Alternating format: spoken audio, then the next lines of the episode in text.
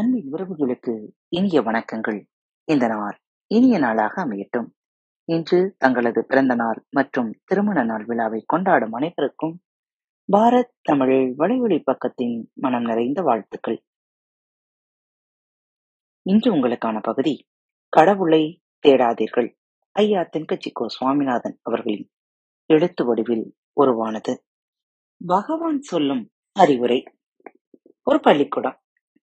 ஆசிரியர் வகுப்பில் நுழைகிறார். மாணவர்கள் எழுந்து நின்றார்கள். அவர்களை அமரச் சொல்லி கையமர்த்திவிட்டு கரும்பலகையில் எழுத ஆரம்பித்தார். 3, 6, 12 இப்படி 3 எண்களை எழுதிவிட்டு மாணவர்கள் பக்கம் திரும்புகிறார். கேட்கிறார், மாணவர்களே, இதன் தீர்வு? அவசர கொடுக்கையான ஒரு மாணவன் எழுந்து நின்றான். ஐயா, இது ஏர்முகம். ஆகவே அடுத்த எண் 24. இதுதான் விடை. இல்லை என்றார் ஆசிரியர். அடுத்து ஒரு மாணவி எழுந்து நின்றாள். ஐயா, அந்த 3 எண்களையும் கூட்டினால் 21. அதுதான் விடை. இல்லை இல்லை. மாணவர்கள் விழிக்கிறார்கள். இப்போது ஆசிரியர் விளக்குகிறார். மாணவர்களே, நான் எந்த கணக்கையும் இன்னும் போடவில்லை. அதற்குள் விடை காண அவசரப்படுகிறீர்கள். இயல்பாக எனக்கு தோன்றிய 3 எண்களைத்தான் கரும்பலகையில் எழுதினேன். மற்றபடி நான் இப்போது எழுதியதற்கு தீர்வு என்று எதுவும் இல்லை. தெளிவான மாணவர்கள் தலையை அசைத்து ஒப்புக்கொண்டார்கள். ஆசிரியர் மறுபடி ஆரம்பித்தார். இப்போது மறுபடியும் முயல்வோம் என்று சொல்லிவிட்டு கரும்பலகையில் எழுதினார். 22, 58, 33, 55. உடனே மாணவர்கள் சந்தேகத்துடன் கேட்டார்கள், சார், இதன் தீர்வு என்ன? ஆசிரியர் சிரித்துக் கொண்டே சொன்னார், இதற்கான தீர்வை யாராலும் கண்டுபிடிக்க முடியாது. ஏனென்றால் இது என் வீட்டு டெலிபோன் நம்பர் என்றார்.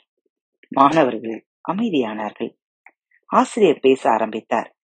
மாணவர்களே, இந்த 2 கணக்குகள் மூலமாகவும் உங்களுக்கு 2 பாடங்கள் போதிக்க விரும்புகிறேன். உங்களுக்கு என்னுடைய முதல் அறிவுரை, கற்பனையான பிரச்சனைகளுக்கு அனாவசியமாக டென்ஷன் ஆகாதீர்கள். 2வது அறிவுரை, ரிலாக்ஸ் ஆக இருங்கள்.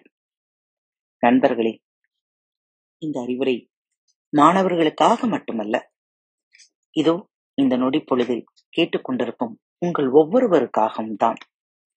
இன்றைய மனிதன் கற்பனையான பிரச்சனைகளிலேயே அதிகம் கலங்கி போகிறான். அவசரப்பட்டு ஒரு முடிவுக்கு வந்த பிறகு அல்லல் படுகிறான். விளைவு, ஒரு விஷயத்தை யோசித்து பாருங்களேன். நீங்கள் ஒருவருக்கு போன் செய்கிறீர்கள். அவர் அந்த போனை எடுக்கவில்லை. இப்பொழுது உங்களது மனநிலை என்ன? அவர் ஏதோ ஒரு வேலையில் இருக்கிறார், அதனால் எடுக்கவில்லை என்று யோசிப்பீர்களா? இல்லை, நாம் போன் செய்கிறோம், அதை எடுக்கக்கூடாது என்று வீம்பாக இருக்கிறார் என்று நாம் யோசிப்போமா? பல நேரங்களில் நம்மை மறந்து நாம் அந்த 2வது நிலைக்கே சென்று விடுகிறோம். நான் கூப்பிட்டேன், நீ எடுக்கல. ஏன் எடுக்கல? அதை விட முக்கியமான வேலை என்ன? அவர்களிடம் இருந்து சரியான பதிலை பெறுவதற்கு இடைப்பட்ட அந்த நேரத்தில் நமக்குள் எத்தனையோ சிந்தனைகள் வந்து செல்கிறது. அந்த கற்பனையான சிந்தனைகளை எல்லாம் முற்றிலுமாக குறைத்துக் கொள்ளுங்கள்.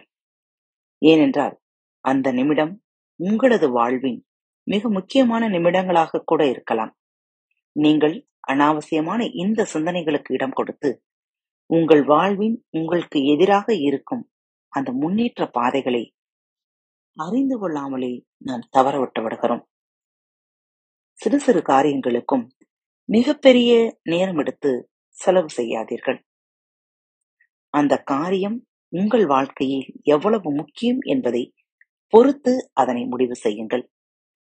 ஆம் நண்பர்களே, இந்த நிமிடம் மட்டுமே நமக்கு நிரந்தரம். அடுத்த நொடி நம் வாழ்வில் என்ன நடக்கும் என்பதை நாம் அறியவில்லை.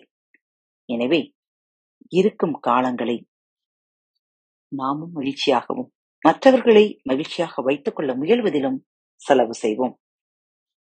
இன்றைய மனிதன் கற்பனையான பிரச்சனைகளிலேயே அதிகம் கலங்கி போகிறான்.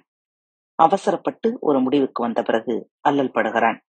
விளைவு, ஆலயங்களை நாடிச் சென்று ஆண்டவனிடம் முறையிடுகிறான். பக்தர்களே, உங்களுக்கு பகவான் சொல்ல விரும்புகிற அறிவுரையும் இதுதான். கற்பனையான பிரச்சனைகளுக்கு அனாவசியமாக டென்ஷன் ஆகாதீர்கள். ரிலாக்ஸாக இருங்கள். இன்றைய நாள் உங்கள் வாழ்வின் மிகச்சிறந்த முன்னாளாக அமைய பாரத் வலையொலி பக்கத்தின் வாழ்த்துக்கள்.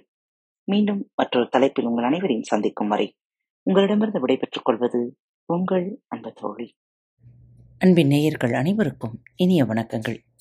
பாரத் தமிழ் வலையொலி பக்கத்தை சப்ஸ்கிரைப் செய்யாதவர்கள் சப்ஸ்கிரைப் செய்து கொள்ளுங்கள்.